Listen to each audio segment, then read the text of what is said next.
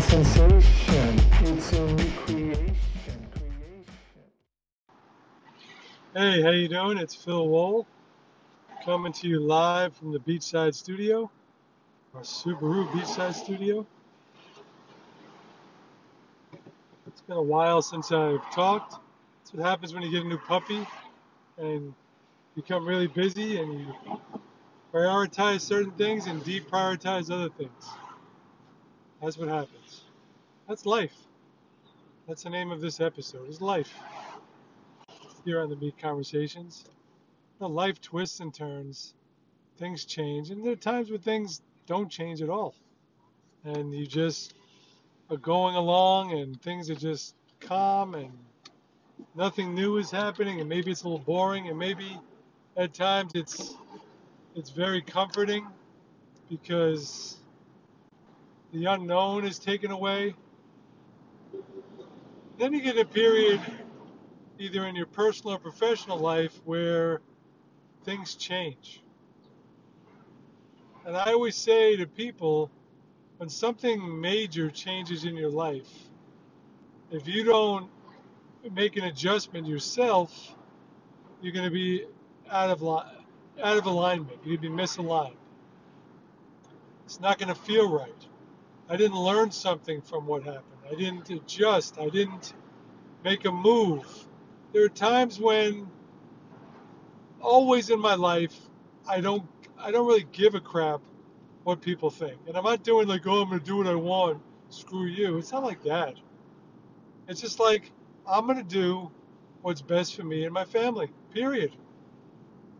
And how it looks to people on the outside, I, I don't really care. Because they don't live my life. I live my life. I got to do that every day. And I always say, as long as it's moral, ethical, you're not hurting anybody, you know, all that stuff. That's great. But it's your life. So if something changes, let's say in your in your professional life, you got to change along with it. If you're put in a new situation and you don't like it, and you don't see a way to change it, okay, I'm gonna do something else. It's just very simple. I don't know why people make a big deal out of it. Whatever it's life. You know, we're all we all can try new things. That's great. But if those new things aren't working, then either you go back to what works or you try something else. It's fairly simple.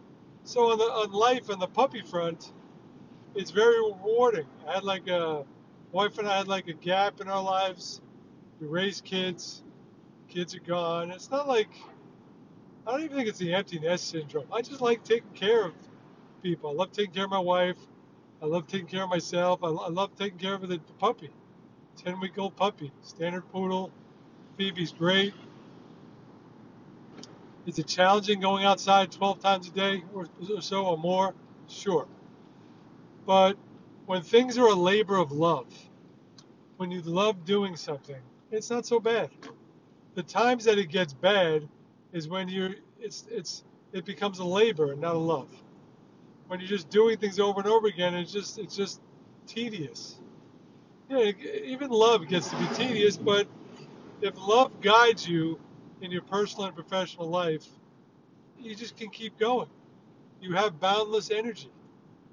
I get up at like one, two in the morning with her, six in the morning, and I'm up all the time. I don't care. I feel great.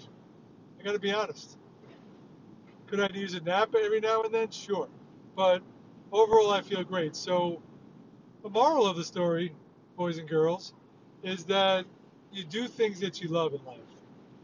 And that'll guide you to greater enrichment and also keep you at a very high energy level and motivated. All right? Hope you're doing well. Hope you're feeling well. It's been Phil Wall. You've been in the Meat Conversations. As usual, you can download my books free on smashwords.com and Amazon Kindle. And I'll talk to you again real soon. Okay? Take care.